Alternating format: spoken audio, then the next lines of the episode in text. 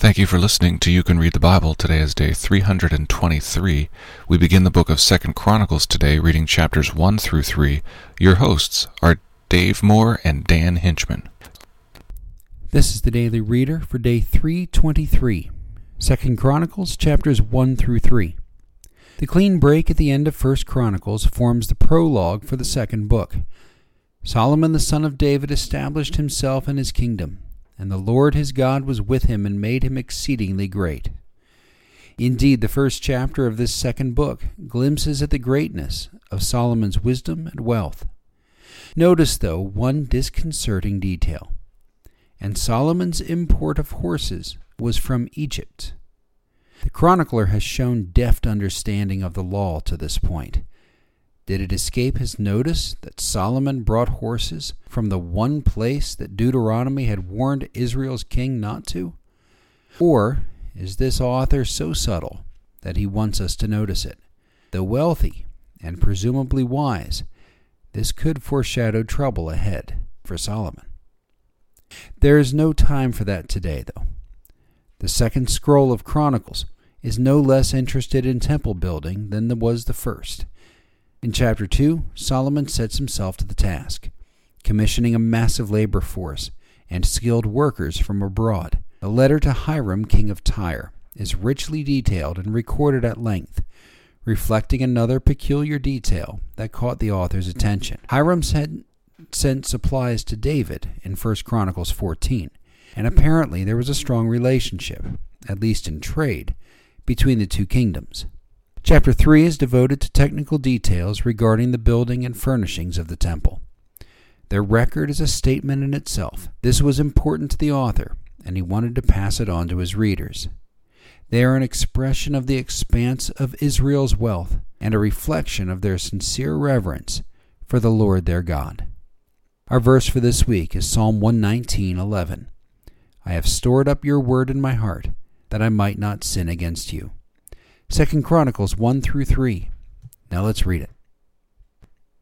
Second Chronicles chapter 1 Solomon the son of David established himself in his kingdom, and the Lord his God was with him, and he made him exceedingly great. Solomon spoke to all Israel, to the commanders of thousands and of hundreds, to the judges, and to all the leaders in Israel, the heads of the fathers' houses. And Solomon and all the assembly with him went to the high place that was at Gibeon, for the tent of meeting of God, which Moses the servant of the Lord had made in the wilderness, was there. David had brought the ark of God from Kiriath Jearim to the place David had prepared for it, for he had pitched a tent for it in Jerusalem. Moreover, the bronze altar that Bezalel, the son of Uri, the son of Hur, had made, and there was before the tabernacle of the Lord. And Solomon and the assembly sought it out. And Solomon went up there to the bronze altar before the Lord, which was at the tent of meeting, and offered a thousand burnt offerings on it. In that night God appeared to Solomon, and said to him, Ask what I shall give you. And Solomon said to God, You have shown great and steadfast love to David my father, and have made me the king in his place. O Lord, let your word to David my father now be fulfilled, for you have made me king over a people as numerous as the dust of the earth. Give me now wisdom and knowledge to go out and come in before this people, for who can govern this people of yours, which is so great? God answered Solomon, Because this was in your heart, and you have not asked possessions, wealth, honor, or the life of those who hate you you and you have not even asked long life, but you have asked wisdom and knowledge for yourself, that you may govern my people over whom I have made you king. Wisdom and knowledge are granted to you. I will also give you riches, possessions, and honor, such as none of the kings had who were before you, and none after you shall have the like. So Solomon came from the high place at Gibeon from before the tent of meeting to Jerusalem, he reigned over Israel. Solomon gathered together chariots and horsemen. He had a thousand four hundred chariots and twelve thousand horsemen, whom he stationed in the chariot cities and with the king in Jerusalem. And the king made silver and gold as common in Jerusalem as stone, and he made cedar as plentiful as the sycamores of Shephelah. And Solomon's import of horses was from Egypt and Kue, and the king's traders would buy them from Kue for a price. They imported a chariot from Egypt for six hundred shekels of silver, and a horse for one hundred fifty. Likewise, through them these were exported to all the kings of the Hittites and the kings of Syria. Second Chronicles chapter 2 Now Solomon purposed to build a temple for the name of the Lord and a royal palace for himself. And Solomon assigned seventy thousand men to bear burdens, and eighty thousand to quarry in the hill country, and three thousand six hundred to oversee them.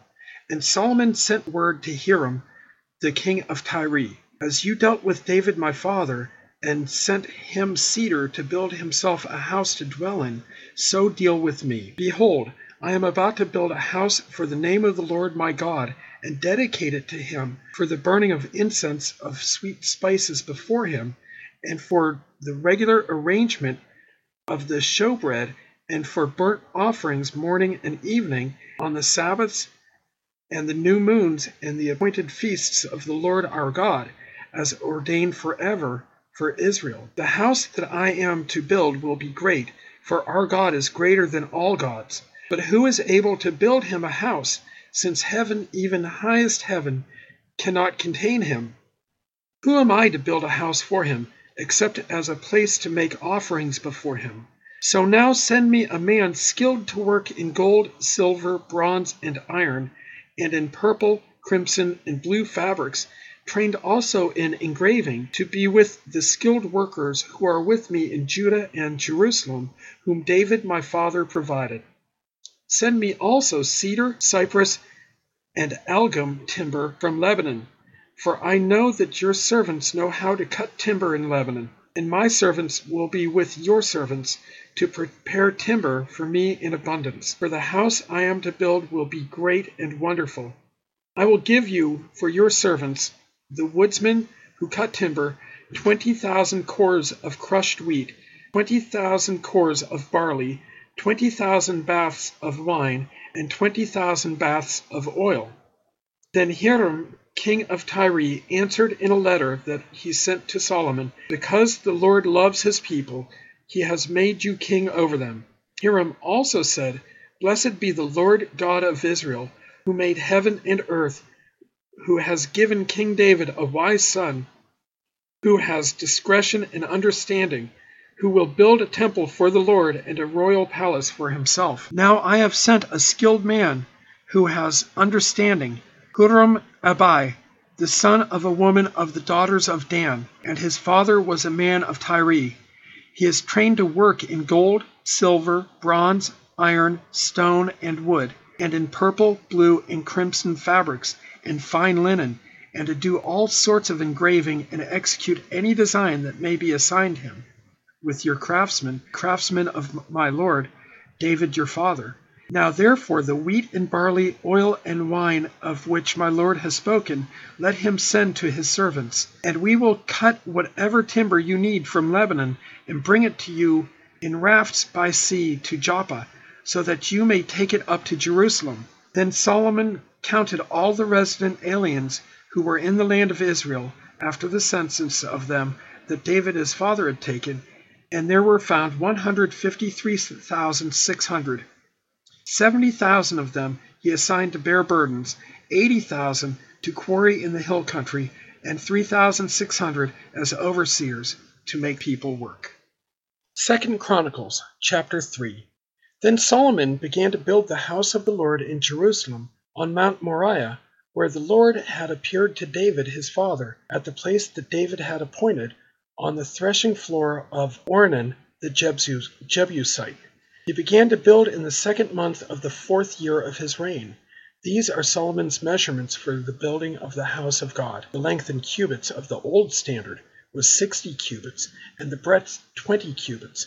The vestibule in front of the nave of the house was twenty cubits long, equal to the width of the house, and its height was a hundred and twenty cubits. He overlaid it on the inside with pure gold. The nave he lined with cypress and covered it with fine gold and made palms and chains on it. He adorned the house with settings of precious stones. The gold was gold of Parvaim. So he lined the house with gold, its beams, its thresholds, its walls, and its doors, and he carved cherubim on the walls. And he made the most holy place. Its length, corresponding to the breadth of the house, was twenty cubits, and its breadth was twenty cubits. He overlaid it with six hundred talents of fine gold. The weight of the gold for the nails was fifty shekels, and he overlaid the upper chambers with gold. In the most holy place he made two cherubim of wood, and overlaid them with gold. The wings of the cherubim together extended twenty cubits.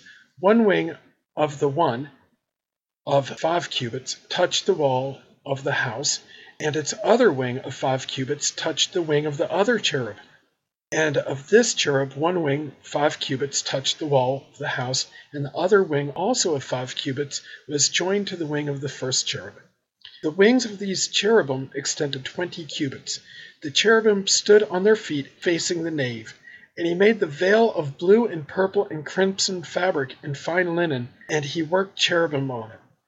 In front of the house he made two pillars thirty-five cubits high, with a capital of five cubits on the top of each. He made chains like a necklace, and put them on the tops of the pillars, and he made a hundred pomegranates and put them on the chains. He set up pillars in front of the temple, one on the south, the other on the north. That on the south he called Jachin, and on the north Boaz. Thank you for listening to You Can Read the Bible.